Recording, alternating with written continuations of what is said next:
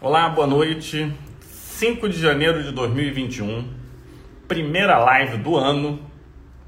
E hoje a gente vai falar sobre um tema que é, no mínimo, no mínimo, intrigante, né? A gente vai falar hoje sobre microbioma, alguns aspectos. E já informar que é uma live que acontece todas as terças-feiras, 8 horas da noite, horário de Brasília. Essa live a gente publica também agora no nosso podcast. A gente tem um Pele Digital Cast que já está no Spotify. E também a gente disponibiliza temporariamente no nosso canal do YouTube. Então, quem não puder participar ao vivo, sempre às terças, 8 horas da noite, fiquem ligados nesses outros canais. Não só para quem não pode participar, mas às vezes vale a pena dar uma revisada, algum, algum aspecto que seja mais interessante, que você queira rever. Então, o tema de hoje, como eu disse, é microbiano, é microbioma. Ó, o Renato aí, Renato está sempre com a gente.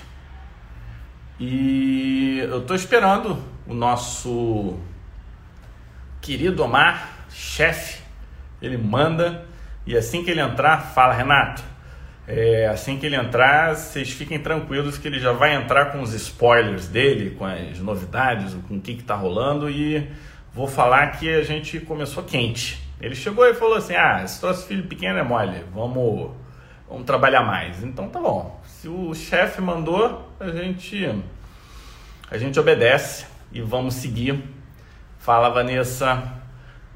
Estamos entrando aqui, o pessoal entrando. O Omar, vocês nem queria dizer que ele se esqueceu da live de hoje. Sorte. Olha o Omar chegando aí. O, ele se esqueceu da live de hoje. Em ganhar dinheiro no consultório. É, Omar. Tô contando aqui que você só quer saber de ganhar dinheiro no consultório, não quer mais saber da nossa live. Nossa, não. O negócio é que eu hoje estava atendendo aqui no consultório, eu baixei a guarda, cara, e, e, não me dei conta que já eram 20 horas. Eu, normalmente eu, faço, eu não faço consultório terça tarde, então eu estou tranquilo, eu fico preparando as lives da gente. Mas aí por causa do período de férias, né? Opa, é, eu mudei um pouquinho a escala, mas está tranquilo, estamos dentro. Entendi. Aí. Vamos enquadrar o rosto todo aí para não cortar o. Tá ruim? Teste. É que só tá uma parte ainda. Chega, agora, só chegar um pouquinho para trás, né? Pronto, deu? Tá legal? Tá, tá, tá, boa a iluminação? Eu tô tá. dando uma adaptada aqui. Isso aí. Quem, quem tá. Como é que é? Quem sabe faz ao vivo, né? Vou eu tava aqui, dizendo aqui, ó. Vou baixar aqui para ver se. Ih, não, já tá baixo. Agora melhorou? Melhorou.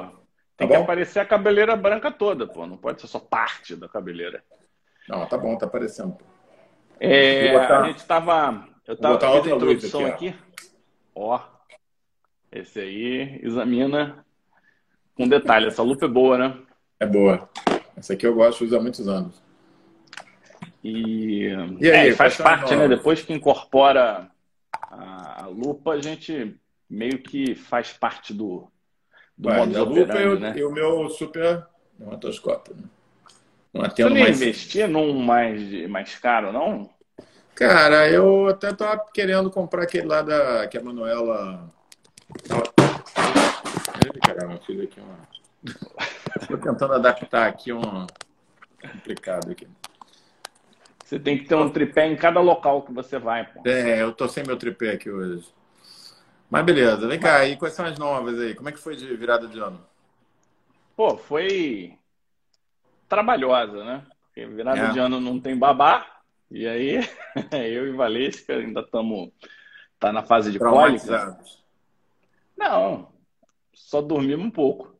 Para variar, eu disse inclusive que você está sem a menor pena e já inventou um monte de coisa. Então vamos fazer os nossos anúncios, que são muito interessantes. Então, fala de semana que vem, Omar.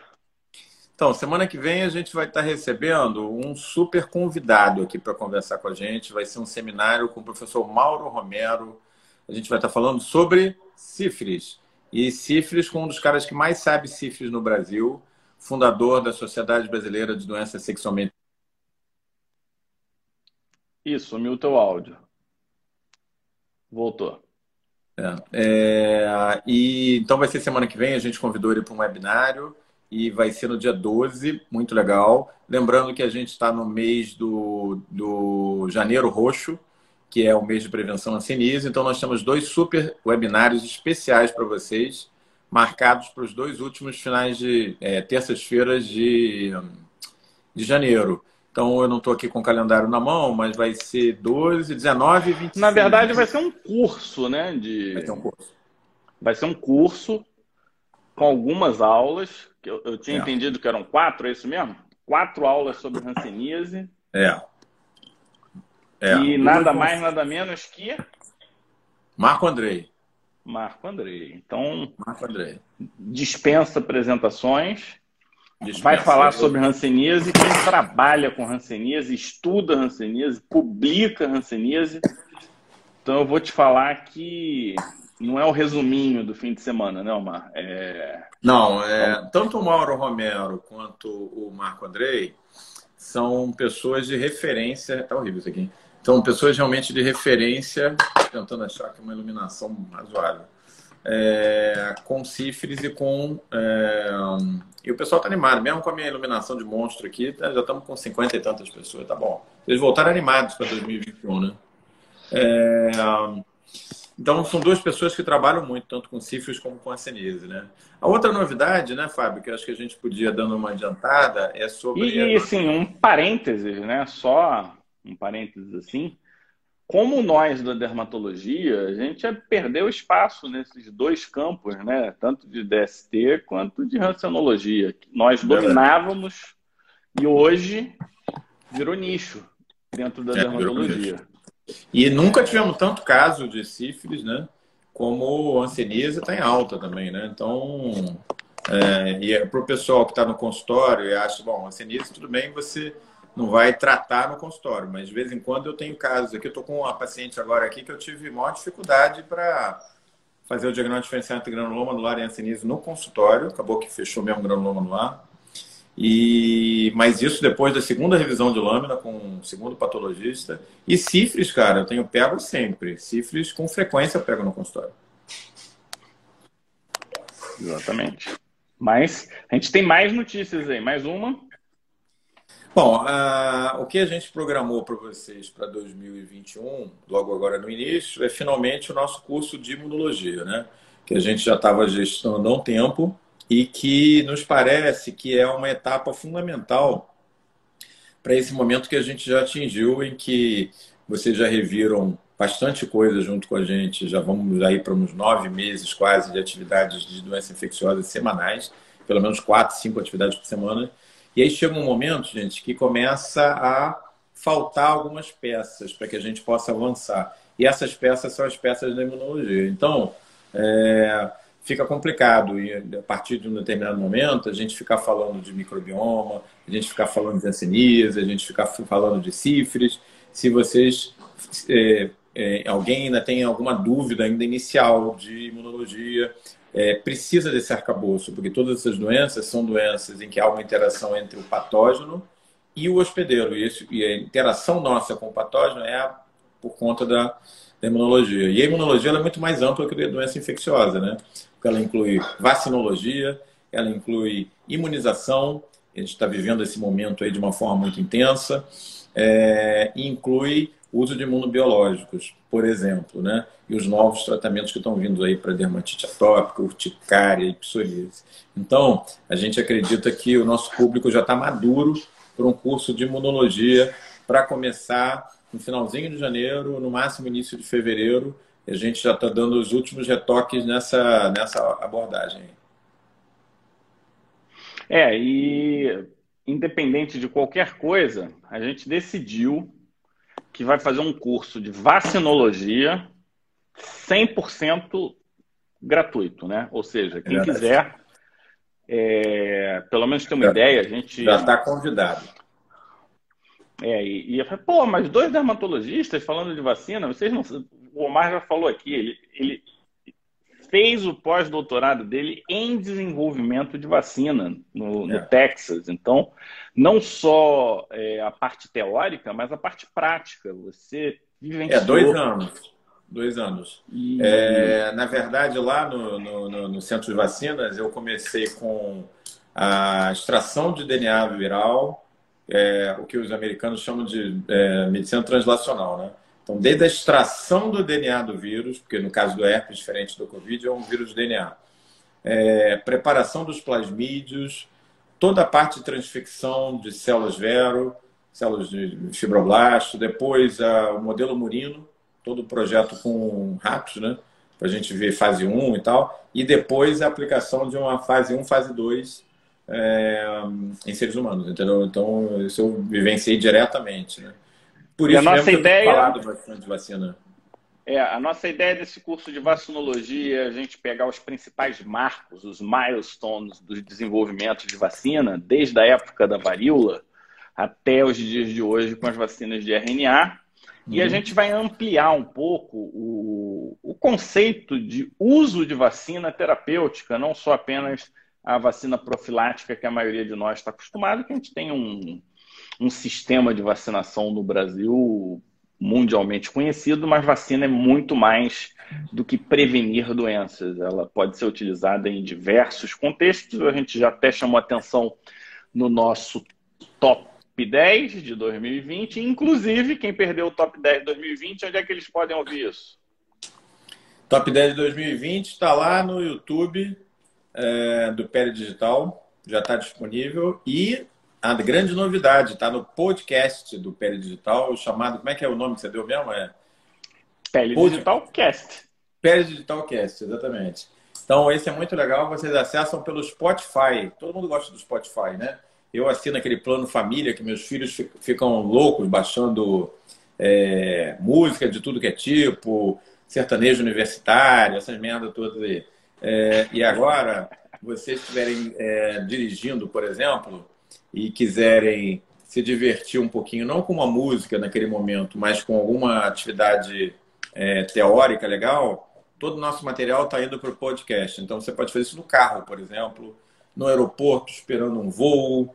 É, se o teu marido estiver te enchendo, enchendo muito o saco e você estiver querendo dar uma desconectada um pouquinho ali das questões domésticas, tua, tua esposa estiver no teu pé, você vê, vem para o podcast do Pele Digital, Pele Digital Cast, para a gente poder trazer isso aí para aquele momento de relax científico, né?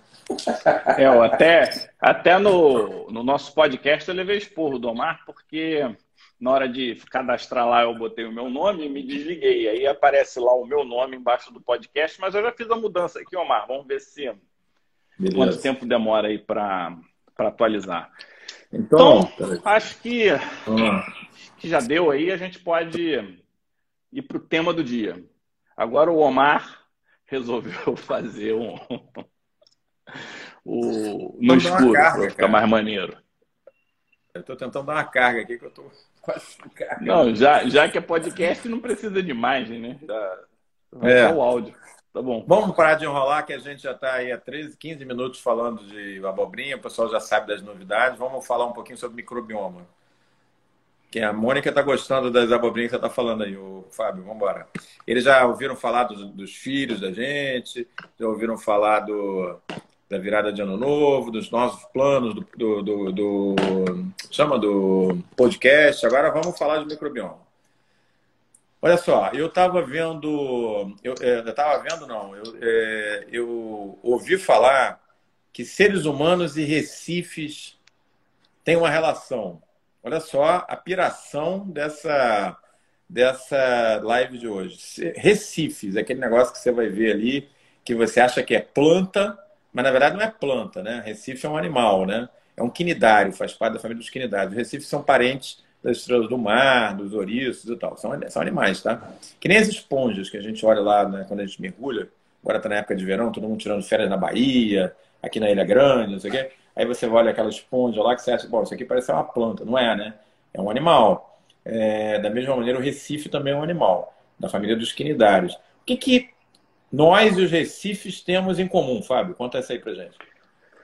Então, todo. Acho que a maioria de nós já ouviu falar do Grande Recife, da Austrália, lá na. Tem grandes recifes aqui no Brasil também, e a gente sabe que o conceito de Recife é como se fosse um grande organismo, ou seja, os quinidários, mais os peixes, os camarões, tudo que está dentro desse ambiente é considerado como um grande organismo. E é. existe um termo na ciência para isso. Chama-se holobionte. Holobionte. O que, que é isso? Então, a partir do momento que você tem o grande hospedeiro e os diversos agentes, no caso aí do Recife, dos animais marinhos, mas no nosso caso é o microbioma. Nós somos o hospedeiro e nós temos trilhões de bactérias. Na pele é 10 a 12, no trato gastrointestinal 10 a 14. Olha a ordem de grandeza que a gente está falando aqui. E hum, antigamente a gente achava, né, que era uma relação apenas de é, era como se a gente fosse uma superfície e essa superfície fosse utilizada, né? Ó, o pessoal de Recife aí falando com a gente. O... É, é como se a gente fosse usado de alguma forma. Mas isso, esse conceito ele foi evoluindo ao longo do tempo, né? Pelo seguinte, porque a gente sabe que esses agentes microbianos, eles não só estão com a gente, eles usam a nossa energia, então a gente é um grande fornecedor de energia para eles, grande fornecedor de alimentos, mas tem uma contrapartida. Abrigo. Abrigo. Abrigo. E eles nos protegem também. A gente vai entrar em detalhes depois. Aí, até para você poder. Pessoal vai ouvir depois no podcast, porque isso é muito termo diferente. E tem, inclusive, hoje, o, o que é você, né? Porque antigamente quem era o Omar? O Omar era entendido como a genética dele.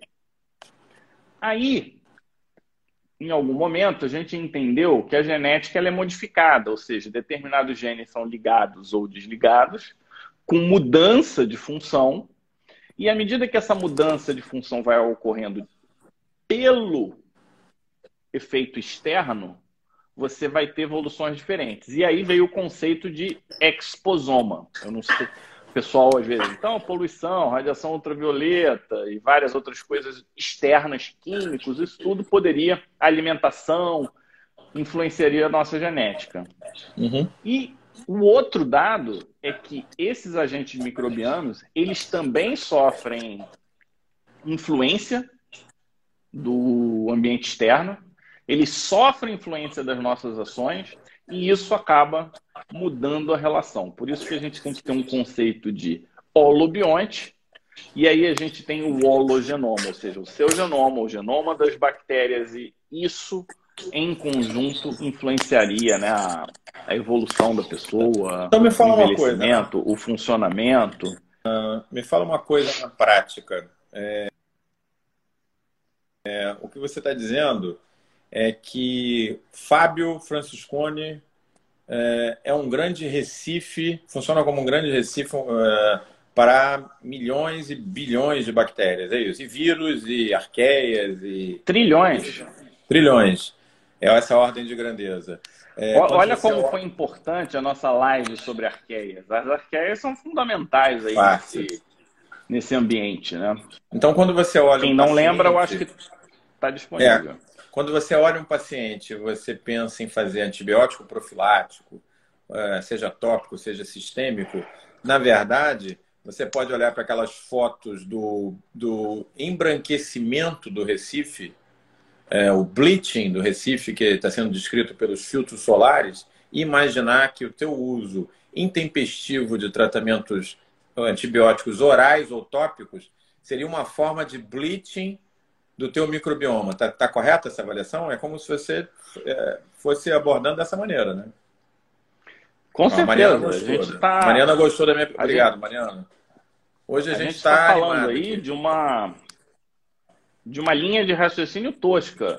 Hoje eu posso dizer, se você acha que para tratar uma determinada situação, até doenças infecciosas, você pode dar tiro de canhão, você vai pagar o preço. A questão é que, como várias coisas são.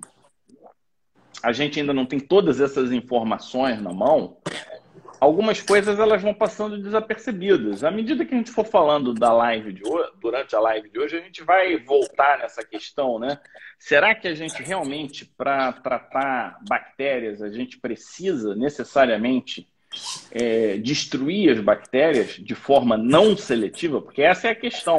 A gente está uhum. destruindo de forma não seletiva. E esse microbioma, Omar, ele influencia metabolismo, síntese de vitaminas. A gente alimenta eles, mas eles nos alimentam. Existem alimentos que as vitaminas nós não somos capazes de produzir sozinho. Olha, Janaína próxima... falou aqui, usou nove antibióticos desde julho. Janaína, esse teu microbioma tá bichado, minha filha. É, você Posso tá brincar tá com a Janaína que ela Jackson foi... dos Recifes. É, ela. Você já, já teve vitiligo o corpo todo, já fez um Shidiak gaste, já não tem mais melanócito, nem na, nem na, nem na meninge aí. Posso brincar com a Janaína, que ela foi minha aluna, querida, pessoa próxima, querida. Todos vocês são próximos e queridos, mas a Janaína eu tenho liberdade para brincar com ela. É, então tá aí, o nosso top 5 de hoje foi o Fábio Franciscone e o Recife de Coral. Nós, seres humanos, somos como Recife, se a gente olha pelo microbioma. Somos um consórcio. Acho que essa é a palavra, né? Talvez eu estava procurando aqui na minha cabeça qual era a palavra para melhor definir essa situação. Então, nós estamos falando de um consórcio.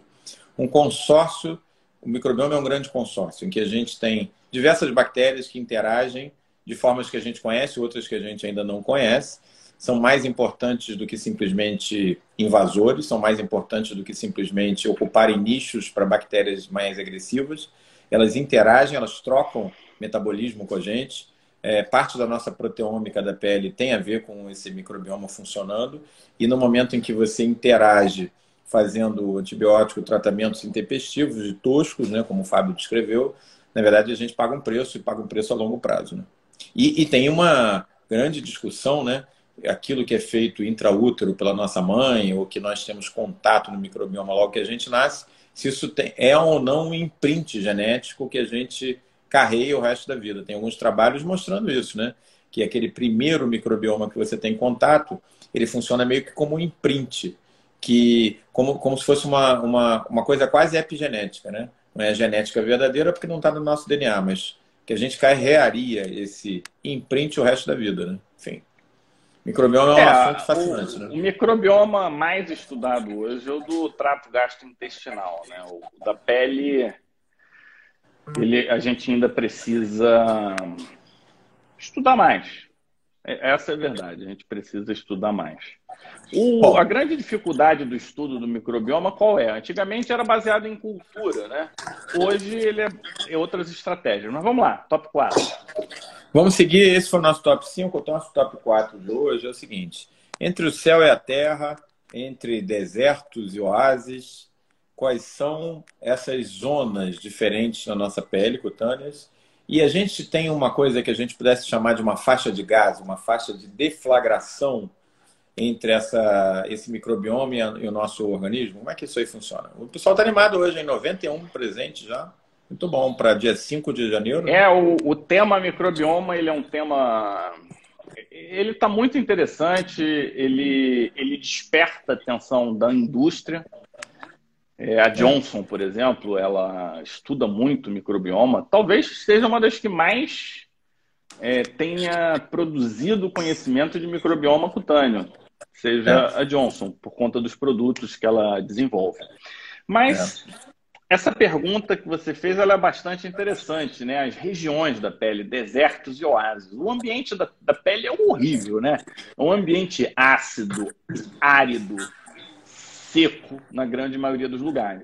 Mas existem os oásis, Omar, que são os locais onde tem os folículos pilosos, onde a gente hum. tem. Vamos, vamos imaginar oásis de gordura né? As unidades pilosebáceas, elas existem em algumas regiões e essas são consideradas oásis. Mas a gente tem também, então, a pele seca, a gente tem a pele de dobras, que são áreas quentes e úmidas, então são áreas que você Macera, tem um né? microbioma né? diferenciado. Você tem, então, as peles oleosas, né, com, alta densidade de unidade pilosebácea, e é considerado, deixa eu só checar aqui, são só essas três. E tem. Então, repete verdade, aí, quais são os oásis? São ah, as áreas pele seca, pele folicular. Oásis são as peles oleosas, áreas oleosas, tem as dobras, dobras locais quentes e úmidos, uhum. e tem a região do pé. Parece que a região do pé é considerada é, como uma área diferente. Mas isso de forma mais simples, porque quando a gente vai. Tem estudo que separou regiões da pele em 20 áreas, e as 20 áreas têm composições diferentes.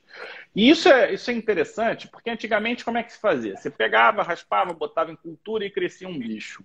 E aí, de repente, vieram técnicas de biologia molecular com sequenciamento, sequenciamento metagenômico, mas aí veio uma tecnologia que é que veio diferenciar esse processo todo, que é a capacidade de identificação de milhões e milhões de regiões, que eles chamam de metagenomic shotgun. Então eles pegam a região, joga tudo, separa tudo, usa bioinformática. Eu não vou saber explicar isso direito. É, a gente pode até, de repente, descobrir algum colega da área básica e poder explicar né, melhor, mas a, eu acho que é interessante a gente entender a técnica. E a técnica é Metagenomic Shotgun. Mucosa é outra história, é, é um outro ambiente, então você tem cavidade nasal, você tem cavidade oral, você tem todo o trato gastrointestinal com diferentes áreas do trato gastrointestinal. Eu acho que essas são as áreas. Tem também a região vaginal, né? Que são, acho que, as áreas em que se estuda um pouco mais sobre o, e, o microbioma. Esses, esses, são os oásis, né? E as áreas de deserto? Não, na verdade, o deserto é a pele seca, o oásis é a pele oleosa, tem tá a bom. floresta amazônica, que são as áreas das dobras, e tem o pé, que é onde fica o, o, o bairro lá, a periferia. Olha, oh. uma perspectiva. Eu estava lendo sobre esse assunto, e aí você tem algumas doenças. Por exemplo, a distribuição das lesões na psoríase. Será que não tem relação com o microbioma? Por que, que tem nos dois cotovelos e nos dois joelhos? Qual é a relação entre um joelho e outro joelho? Se é, você for pensar, a única coisa que tem ligando joelho com joelho é a região anatômica, trauma, né? Região anatômica, trauma e microbioma. É, você sabe que, assim, eu não sei se, não sei se, provavelmente psoríase também, né? Até porque você sabe que vários casos de psoríase podem ser desencadeados por infecção estreptocócica e tal. Mas você quer ver uma coisa que eu acho que onde isso encaixa perfeitamente? Dermatite atópica. Que aí você vai não, ter não, também falar das doenças, a né? simetria e vai ter justamente a área de dobra afetada, né? Ó, Luciane Botelho falando do, que o marido é, tem pós-doutorado em microbioma vaginal durante a gestação. E a gente vai entender até por que, que ele faz o microbioma vaginal da gestação.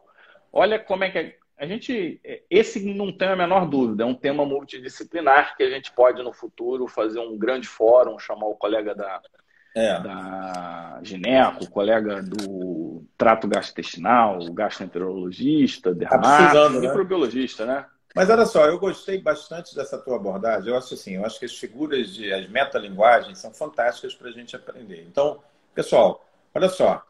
Mas fiquei, faltou a faixa de Gaza, ainda não conversamos sobre Não, ela, vou, vou, vou, vou, você vai falar ah, da faixa tá. de Gaza, mas eu fiquei pensando, enquanto você explicava, a seguinte coisa você numa caravana, né, tentando sobreviver no deserto, aí você está lá no deserto, areia pra caramba, duna pra caramba, e você não tem água, não tem nada, e de repente você acha um oásis no meio do deserto que tem aquelas árvores, aquele afloramento de água, e ali você consegue sobreviver e recarregar, dar água para o camelo, não sei o quê. E para a bactéria, uma coisa bem parecida, né? Só que o oásis para ela é o folículo, que corresponde à, à área onde tem a umidade, onde tem a oleosidade, onde tem a proteção do folículo. Então, acho que essa imagem é muito forte, né? Com é, essa coisa que o Fábio estava explicando agora, da área de deserto e oásis. Eu acho que ficou, isso ficou bem legal. Para mim, caiu e o bem. O poder do folículo, ele é... Você vê, por exemplo, o pessoal da pneumo fala que o pulmão, se você abrir os alvéolos, você vai ter, na verdade, um órgão maior que a pele é porque eles nunca levaram em consideração a invaginação folicular. É verdade. É verdade. Porque meu se levar em é consideração a invaginação. O meu pai é nefro. Ele fala que os rins têm uma área maior por causa da superfície dos glomérulos. Mas é quando você pensa na. Se você for colocar assim, então você tem que somar as glândulas équinas, apócrinas, sebáceas e pelo. A gente sai ganhando de qualquer maneira, cara. Não tem jeito. Não, que a pele não sem tem... os outros, só a invaginação. Se a gente esticar tudo, os dois metros eles vão ultrapassar. É, sem tirar, tirar os dermatoglifos que a gente tem, esticar tudo, né? Ó, Rafa Parra, 84, falando, grande doutor Omar ainda. Teve um é, é Foquinho, é, tá bom. Eu estou falando porque meu pai é nefo e ele ficava me zoando que eu fui fazer dermato. Né? Quem, quem me conhece, foi meu aluno, conhece essas histórias. E aí, hoje, é, ele já maneira mais nos comentários em relação ao dermato. A única coisa que ele na, mantinha como um bastião, ele dizia isso. Ele dizia, não, a pele é imbatível, não sei o quê, mas no rim você tem mais superfície, troca, porque isso, porque aquilo. E eu falo, não, acho que não é assim não.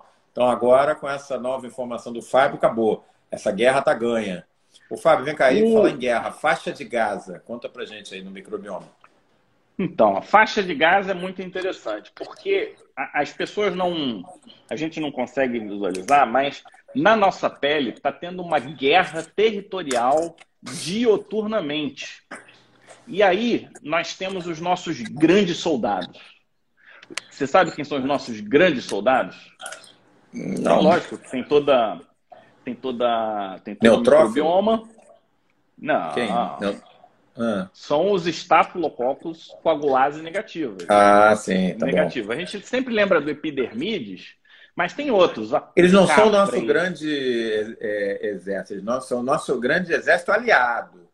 Nosso grande exército são os neutrófilos, eles são os aliados, né? Tá certo. É, é você sabe que até esse conceito, até esse conceito do porque foi você que produziu, não foi você que produziu, será que faz diferença? É. Não sei. O, o, fato é que eles foram contratados ou eles se aliaram a gente e, e fazem parte dessa, dessa grande. Foram cooptados. Esse grande exército. Isso. Tá bom. Não, e vou, vou mais. O epidermides é quem determina o ambiente imunológico cutâneo. Então, por exemplo, é, quando a gente nasce, tudo começa quando a gente nasce. E aí o epidermides ele, ele logo é atraído para a área do folículo. E aí as pessoas, por que, que tem agente anaeróbio ou microaerófilo na pele se a pele é exposta? Por conta dos folículos, eles ficam nessa região de baixa concentração de oxigênio. E aí o que, que eles fazem? Eles começam a sinalizar para chamar os linfócitos residentes, e aí tem todos os tipos de linfócito que estão lá, mas esse priming inicial, ele é muito por conta dos epidermídeos. Então, inclusive, até a tua imunologia cutânea, você tem que agradecer aos nossos soldados é, bacterianos.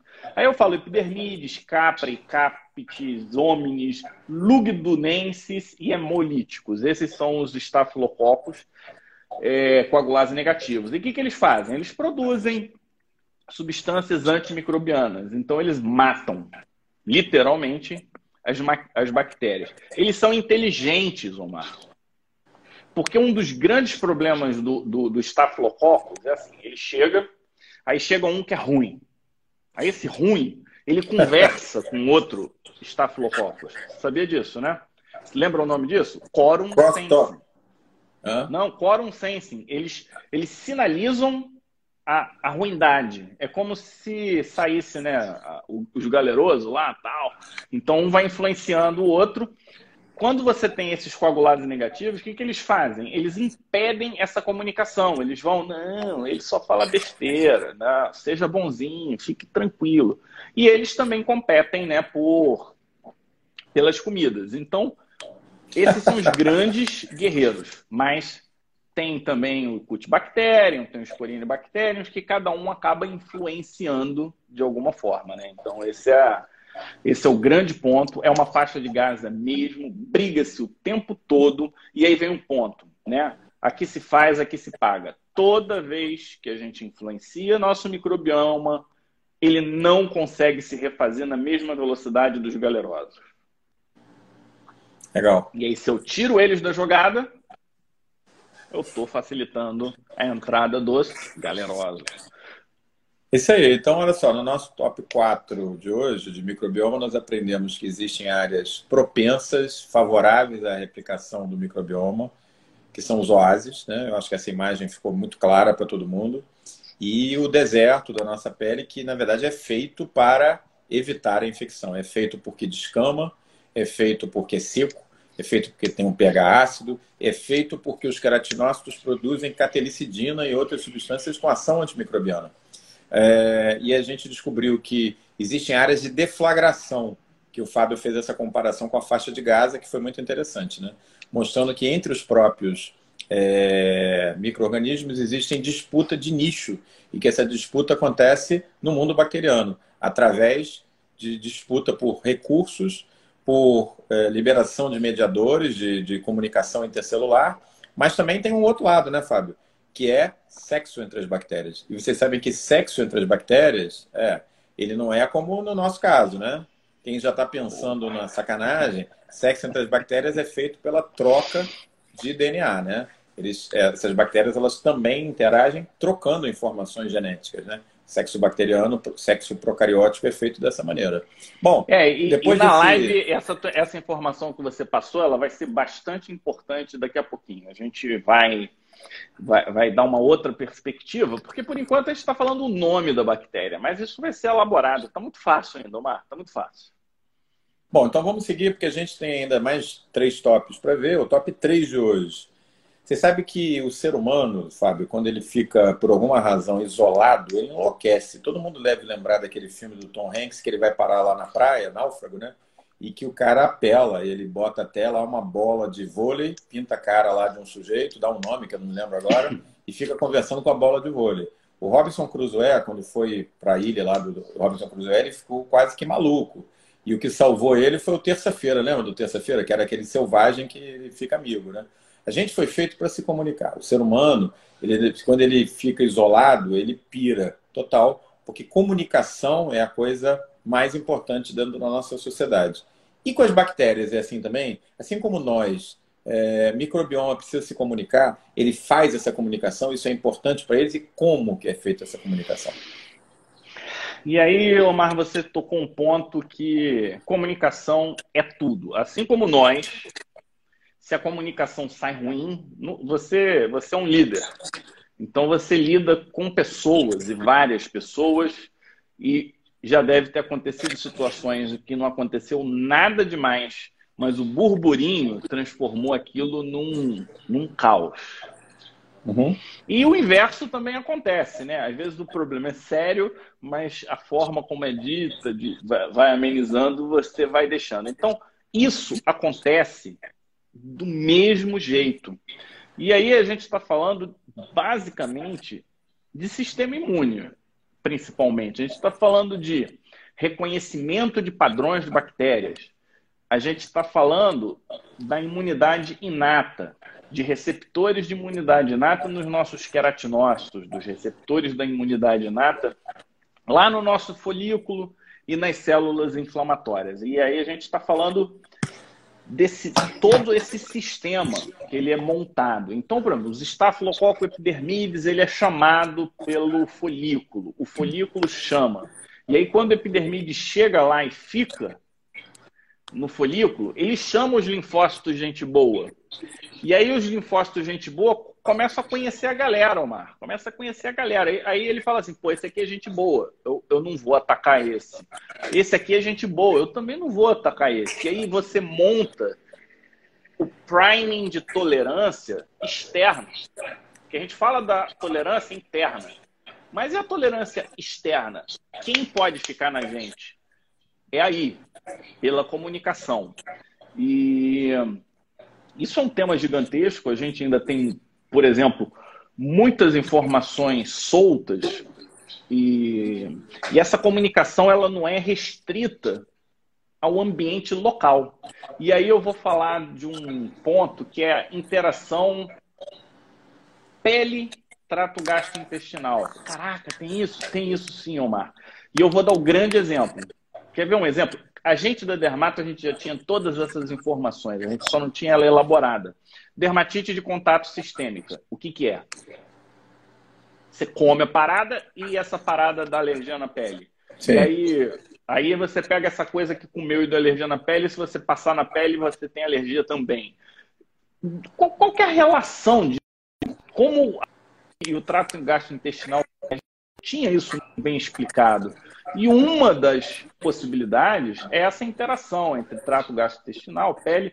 Eu ainda acho que a gente está incipiente nesse tipo de conhecimento, a gente tem várias conexões que a gente precisa fazer, mas no fim, o que, que é? É você determinar a população imune que vai povoar a tua pele e o perfil das bactérias que vai povoar a tua pele. E essa, esse sistema de comunicação é o que vai dar o resultado final. Lembra aquele nosso post que tinham vários canos e aí dependendo de qual que você abre, qual que você fecha, você vai ter Sim. diferentes resultados. E é isso que acontece. É o é, não adianta né? você falar um, é, o, o crosstalk e, e são vias metabólicas. Você tem sete receptores, 12, sei lá quantos receptores, só do Toll-like, por exemplo, você tem nove receptores. Mas a combinação de ativação é que vai dar os diferentes resultados, não, não é ativa o 2, é ativa o 2 no nível tal, paralelamente ativa o 7, e aí no nível de ativação do 7 com o nível de ativação do 2, você vai ter a resposta que vai induzir tolerância ou que vai ativar a inflamação. Então, essa é uma, uma lógica, é, né? Essa, essa questão que você estava falando no início de dermatite de contato sistêmica, isso entre os alergistas tem uma coisa bem legal, né? Que é a chamada síndrome látex fruta. É, a pessoa sensibiliza pelo látex na pele e depois quando ela come frutas que tenham antígenos relacionados ao látex, ela faz reação cruzada. Então isso acontece com a mandioca, isso acontece com mamão, acontece com a manga. Isso é uma coisa que a gente vê na alergia, né? Então, a pessoa médico, quando sensibilizou com látex, faz a reação. Então, mostra bem essa relação. O pessoal está dando aqui na, na, nossa lista várias outras possibilidades dessa relação pele-intestino. Uma das mais recentes é a síndrome látex-fruta, né? Então, é isso aí, interessante e explica, gente, para gente um pouco melhor como é que acontece essa relação, né? Muito bom. Então, comunicação é tudo, né, Fábio? Esse foi o nosso top 3. Vamos, vamos avançar é, me fala uma coisa. Você acha que toda essa situação, é, todo esse novo corpo de conhecimento com relação ao microbioma, está é, ainda na faixa teórica? Ou a gente já poderia dizer, e essa é a pergunta do top 2 de hoje, que nessa relação entre microbioma e doença, a gente já tem um novo conceito para apresentar? É, Aí a gente. Eu acho que o. Eu vou começar com um grande exemplo: acne. Acne, antigamente Propionibacterium acne, hoje Cutibacterium acne. Acne.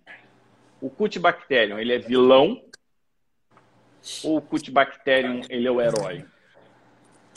E aí vem um, um outro conceito que é fundamental, é que a gente não pode mais falar de bactérias, a gente tem que falar de cepas perfis.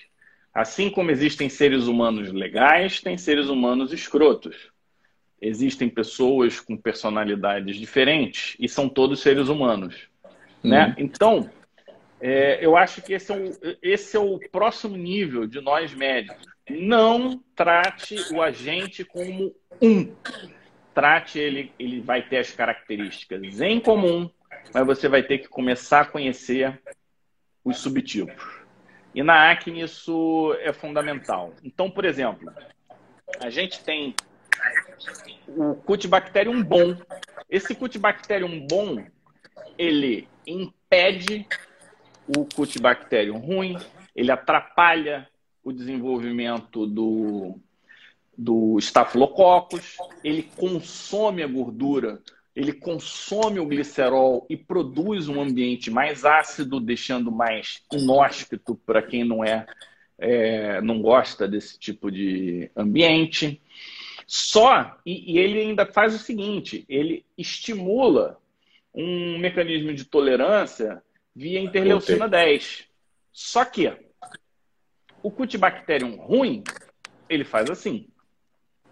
Ele estimula Toll-like receptor 2 para ficar pró-inflamatório. Ele estimula via interleucina 1 e 6 os queratinócitos para produzir mais inflamação e produzir a hiperceratose folicular. ele ajuda, ele constrói biofilme, ele produz é, protoporfirinas, coproporfirina, tanto é que você tem a, a, a fluorescência, inclusive. Com a lâmpada e, de E ainda tem o seguinte, você sabe quem, quem estimula muito a produção dessas porfirinas? Hum, quem? Vitamina B12. Quando você está dando vitamina B12, você está alimentando o Cutibacterium ruim. E aí você acaba produzindo. E aí a gente começa a ver, né? Por exemplo, eu eu adoro o peroxibenzoíla. Por quê? O peroxibenzoíla, ele produz oxigênio, ele produz bastante oxigênio, ele atrapalha os cutibactérios ruins, ele atrapalha os que é, de forma é, como é que eu me desconcentrei aqui? O que, que eu estava falando? Peroxibenzoíla. Do peroxibenzoíla. Então, ele acaba liberando o oxigênio e atrapalhando a vida de alguns, alguns ruins. Por que, que a gente não foca mais em terapia fotodinâmica para tratamento de acne? Pelo menos naquela fase inflamatória. Seria uma forma seletiva de você atuar nesses cutibactérios. Tá bom, a gente ainda não conseguiu uma resposta boa, mas talvez valha a pena a gente insistir, porque quando o, o, os cutibactérios bons, eles não são eles produtores de porfirinas. Então a gente consegue fazer uma destruição seletiva. Isso é uma forma da gente pensar. Tem um, uma outra situação que eu queria falar, que é o seguinte: a relação, por exemplo, com a psoríase. Não se fala tanto de microbioma e psoríase, mas, por exemplo, parece que alguns agentes eles estimulam um perfil local de TH17. Essa pele da psoríase, ela tem uma diversidade de microbioma menor. Não é que seja diferente, é menor. Então, a pele sem psoríase tem mais grupos, enquanto com a psoríase tem. Tem mais Candida albicans, tem mais Staphylococcus aureus. O que, que a gente vai fazer com essa informação? A gente ainda não sabe. E o microbioma intestinal, é, parece que influencia também a psoríase, porque ele aumenta um estado pró-inflamatório, principalmente nas situações em que você tem a perda da barreira intestinal. E aí, eu vou te falar, glúten é o caos, porque glúten, ele arregaça. É igual ressecamento de pele. Ele arregaça e permite entrada de macromolécula direto. Então, glúten é ruim para gente, na grande maioria das pessoas. E, assim, quase todos os seres humanos têm algum grau de intolerância ao glúten. Tem desde os super leves até a doença celíaca, que é mais, mais você, extrema. você um exemplo dermatológico. For, né? formalmente né? indica para teu, os teus pacientes, assim, de uma maneira geral, a restrição de glúten na dieta? Eu sou chato pra caramba com dieta. É? Não, mas não falo só para você, eu falo para os pacientes. Você indica essa restrição? É. Eu, eu sou um evangelista. Acho que tem gente que não volta até por causa disso. É, não, não tem jeito. Hoje, meu, hoje, hoje a, a, minha noção de geral é muito diferente de quando eu me formei. Eu era muito papum, tem infecção, trata aqui. Então hoje eu, hoje eu tenho um discurso um pouco mais. É diferente de uma doença grave, né, Omar? Paciente com sepsis. Aí, porra, sepsis é outra história. Você tem que deixar o cara vivo e depois a gente vê as consequências disso e trata. Mas doenças crônicas, você cuida muito de dermatite atópica. Eu tenho um ambulatório que eu tenho muitos pacientes com psoríase. Cara, a gente já viu de tudo. Remédio é bom, até ele deixar de ser bom. Ele deixa de ser bom em algum momento. Aconteceu alguma coisa ele deixa de funcionar. E aí, o que, que a gente faz, né? É, a gente vai, vai dar outro remédio? Troca remédio? Pode ser, mas será que essa é a melhor forma de abordar? Sempre? Então, eu acho que a gente tem que repensar, porque se você ficar insistindo na mesma coisa o tempo todo, tem alguma coisa errada. Pode ser que no conhecimento do momento, ou que você tem para oferecer e você passa para o paciente o que tem mas dá para a gente ampliar um pouco. E a gente virou refém de medicina baseada em evidência. Cara, medicina baseada em evidência não vai responder isso, porque a gente está falando de contextos e comunicações individualizadas. você não vai ter nunca estudo de evidência populacional com interferência em microbioma. Você pode ter uma coisa assim ou outra, mas o teu microbioma é diferente do meu, mano. Sim. Não, Verdade. não é a mesma coisa. Não vai ser a mesma coisa. Inclusive, tem, eu vou, vou dar uma colada aqui. Tem uma nova forma de se pensar, que é o termo eles chamam de endocrinologia microbiana. O que, que eles viram?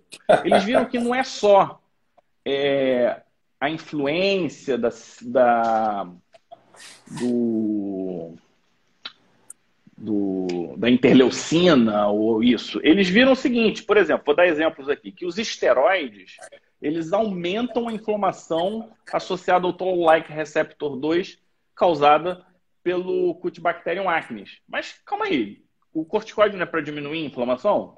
Não, a comunicação do. Quando o corticoide fala com o Cutibacterium acnes, ele está melhorando a capacidade dele de inflamar mais. Então, existe comunicação entre o sistema imune, mas o sistema endocrinológico. Eu vou dar um outro exemplo aqui, por exemplo. A norepinefrina aumenta a expressão do fator de ligação PA1 e aumenta a formação de biofilme em pseudomonas aeruginosa. Ah, ó, norepinefrina. Então, paciente com sepse, com pseudomonas, se eu estou dando norepinefrina, será que eu estou atrapalhando? Será que esses. Eu não entendo de sepse, eu não, não estudo isso, mas eu estou falando aqui, o colega que entenda teoria, poderia né? ajudar a gente. Mas é. são coisas que nós devemos levar em consideração. É, inclusive, Fala-se muito de prurido e dermatite atópica, né? Você, inclusive, pode falar disso. Mas só o fato de coçar, você mudou o teu microbioma local. Ah, sim. Permite a facilidade do Staphylococcus. O Staphylococcus aureus esculhamba a barreira. E aí, a gente falava muito, ah, super antígeno, beleza. Mas já se viu, por exemplo, que o, substâncias produzidas pelo Staphylococcus ativam mastócitos diretamente por mecanismo não imunológico. Esse, essas bactérias, elas conversam com os, é, com os nervos sensitivos terminais é. e esses nervos sensitivos terminais, tem gente que advoga que eles reconhecem as bactérias. É, eu tenho uma... Eu tenho uma, eu tenho uma tese de mestrado que está para ser defendida agora, que é exatamente em cima de prurido e dermatite atópica. É exatamente isso que você está mostrando aí. É, as terminações nervosas livres, como elas são é, estimuladas, é onde há justamente os bloqueadores de L31, né? É, e, e, você tem ali especificidade da terminação nervosa livre por determinados grupos bacterianos. É isso aí. Isso aí é uma coisa bem atual e está na tese aí. A gente está para defender e publicar esse material. Pô, então a gente está bem atualizado aqui, hein? Bem atualizado, bem atualizado, isso aí. Bom, vem cá, a gente ainda tem O tema ele é, ele é, muito interessante, eu preparei inclusive um... Não, eu estou impressionado com o público hoje, e o público fiel, que está aí desde o início não está baixando.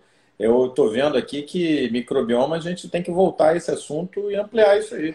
Talvez com webinar. Ah, sim, a gente pode... A gente pode Dá elaborar muita coisa. ponto, né? É. Dá para fazer muita coisa. Vem cá, para a gente ir com aquele gostinho de quero mais, né? Afinal de contas, todo médico gosta de terminar o bate-papo com tratamento, né? E aí, no nosso top 1 de hoje, sobre microbioma, terapia ecológica. O que, que é isso aí?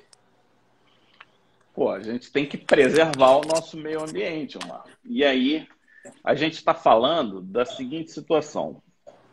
Vamos acabar, por exemplo. Já, já entendemos que Cutibacterium, nem todos são ruins.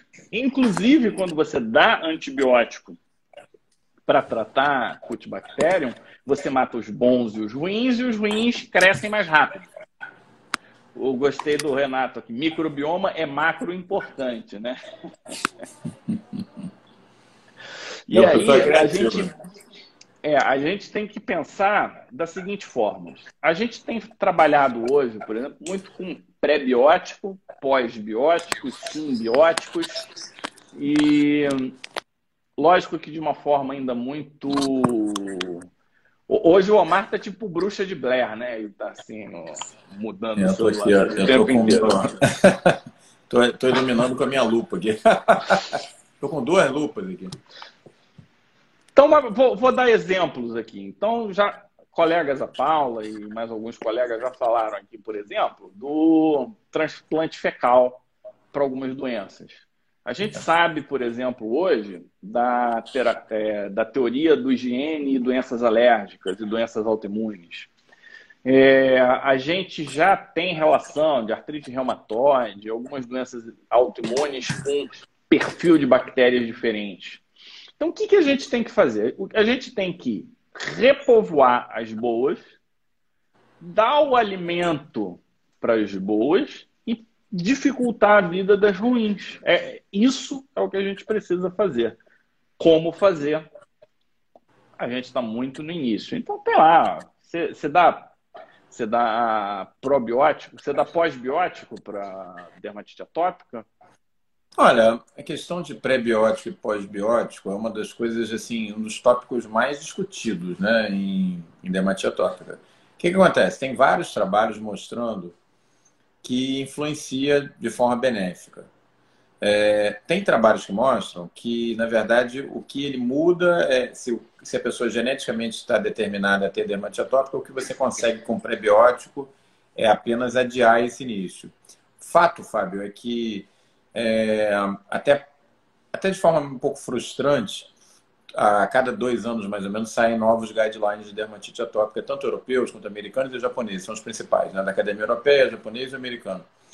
Mas nesses anos todos, nunca entrou probiótico, pós-biótico é, dentro dos guidelines. Ele, é, eles continuam sendo é, mudos em relação a essa abordagem, entendeu? Eu acredito que eles são benéficos, mas isso não está no, no guideline. Se você fosse guiar pelo é, guideline para estudar não está eu vejo uma, uma limitação de estudo para mostrar evidência. E geralmente guideline segue a evidência, né? É, então, o que, que eu recomendo hoje, Omar? Jejum intermitente. O que, que acontece? Quando você tem esse microbioma industrial, e a gente ressaltou isso né, na nossa, no nosso top 2020, top 10 2020, você acaba desenvolvendo, você vai desenvolvendo um monte de bactéria ruim e essas bactérias ruins elas vão deslocando as bactérias boas para o estômago, intestino alto. E aí, por exemplo, quem já não comeu, por exemplo, folhas e brócolis e sei lá o quê, e aí na hora que vai comer, fica com gases e aí acaba comendo menos folha. É. Quando você pratica Repolho, o jejum, né? né? E isso, o problema não é do repolho. O problema, o nome disso, por exemplo, é SIBO, né? É Small Intestine Bacterial Overgrowth. Quando você tem SIBO, como é que você trata SIBO?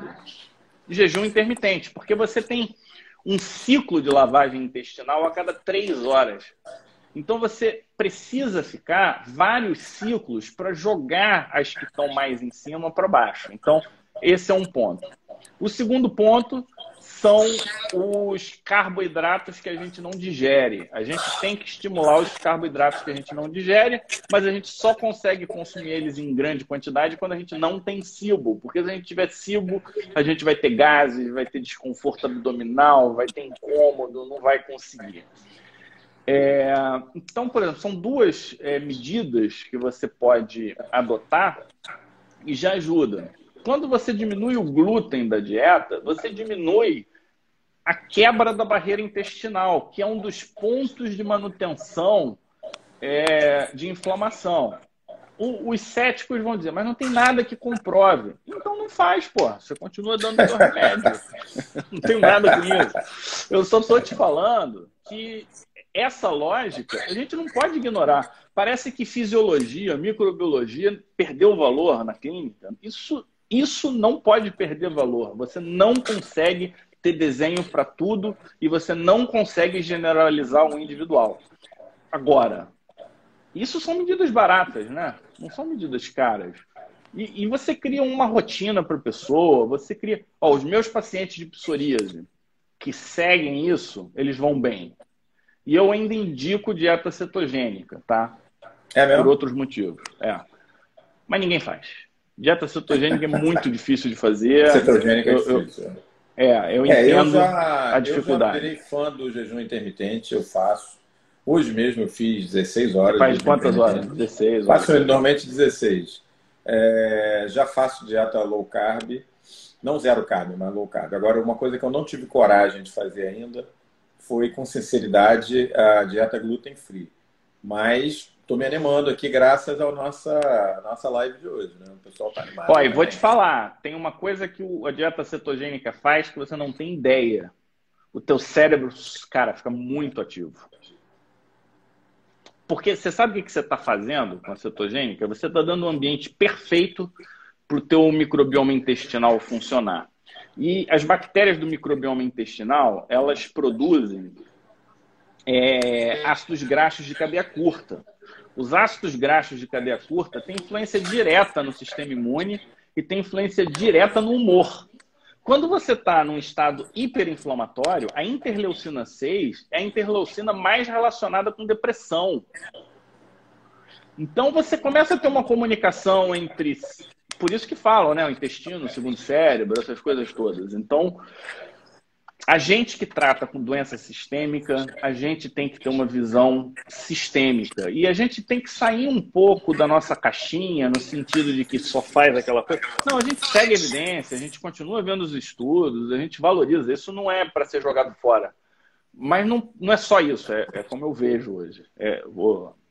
E aí no futuro a gente vai ter microbiomoterapia. Vamos pegar a bactéria boa para botar na ferida e acelerar a cicatrização. A gente vai pegar óleos essenciais que são nutrição para as bactérias boas e cobrir e botar na nossa pele. É, e a gente já existem. Eu descobri duas empresas que só fazem, é, já fazem cremes todos baseados em microbioma, com ou sem é, o como é que é? bactérias, ou seja, pode ser pós-biótico, mas hum. muitos pré-bióticos, com substâncias produzidas por elas e substâncias que alimentam elas. É, é por aí. Eu acho que é, é, é o é, caminho. e já tem uns, umas, umas tratativas assim para Crohn, para retocolite, o pessoal já está fazendo também, né? Tem umas abordagens dessas também. Agora, na dermato, eu acho que a coisa ainda está inicial, né? Então... É, eu acho que a gente vê alguma coisa para dermatite atópica. Mas pouco, é. é. Pouco ainda. Eu já ouvi a Silmara, que é uma colega nossa que estuda muito tal, ela falou que faz para todos. É tipo rotina dos que podem comprar, porque isso não é barato, né? Não. Agora, por é exemplo, é, coalhada, quente, quem é coreano, por exemplo, kimchi é ótimo. Então, é, a, a, filosofia da comida viva, sabe? Que é a comida fermentada tal, é algo que a gente pode seguir. No Brasil tem muita coalhada, só não põe açúcar. É, é, é fácil, é, não é difícil, é, mas você tem que ter uma disciplina.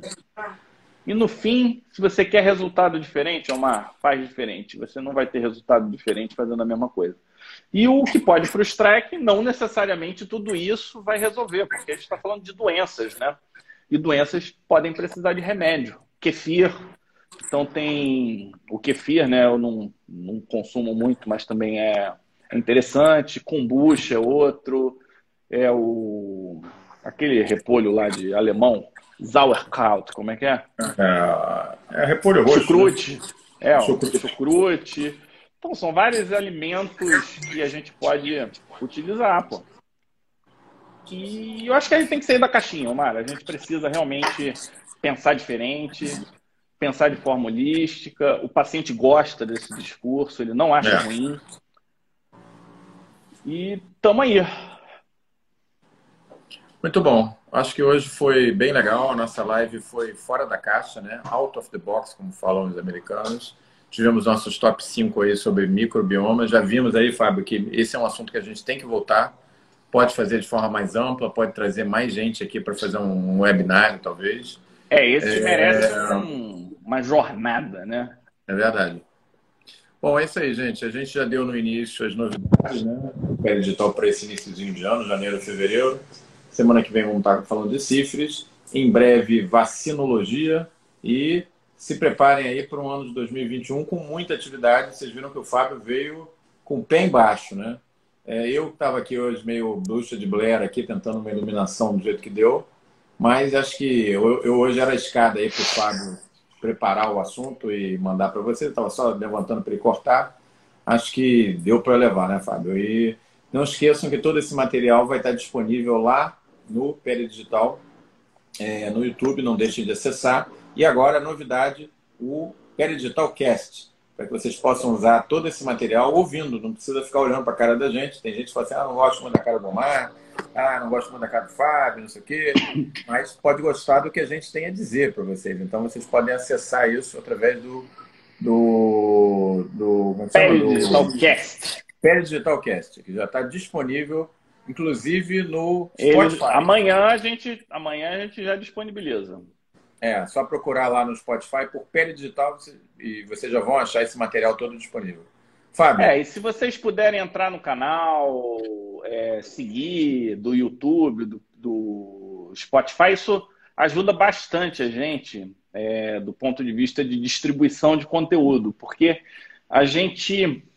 Que, qual que é o grande objetivo, né, Omar? É a gente poder discutir de forma tranquila, leve, sem aquela coisa muito pesada, com uma pegada prática e um racional que a gente possa utilizar no nosso dia a dia, e que infelizmente as faculdades hoje não têm esse espaço, né? Porque é muita informação. Então é uma forma que a gente criou de, de ampliar a, a forma de pensar, né? E hum. esse apoio ele é sempre bem-vindo, né? De seguir, chamar o amiguinho, hum. tal, é, compartilhar, todas. mandar o link, né? Chamar novos amigos, é isso aí.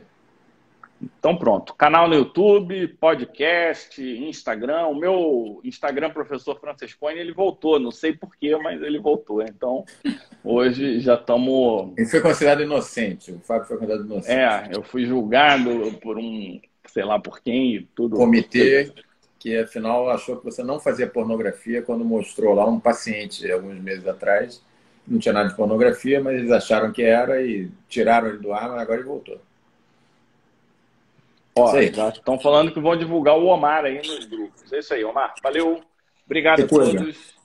Semana que vem. Pessoal, abraço. Um abraço. Tamo juntos. Tchau. Tchau, tchau.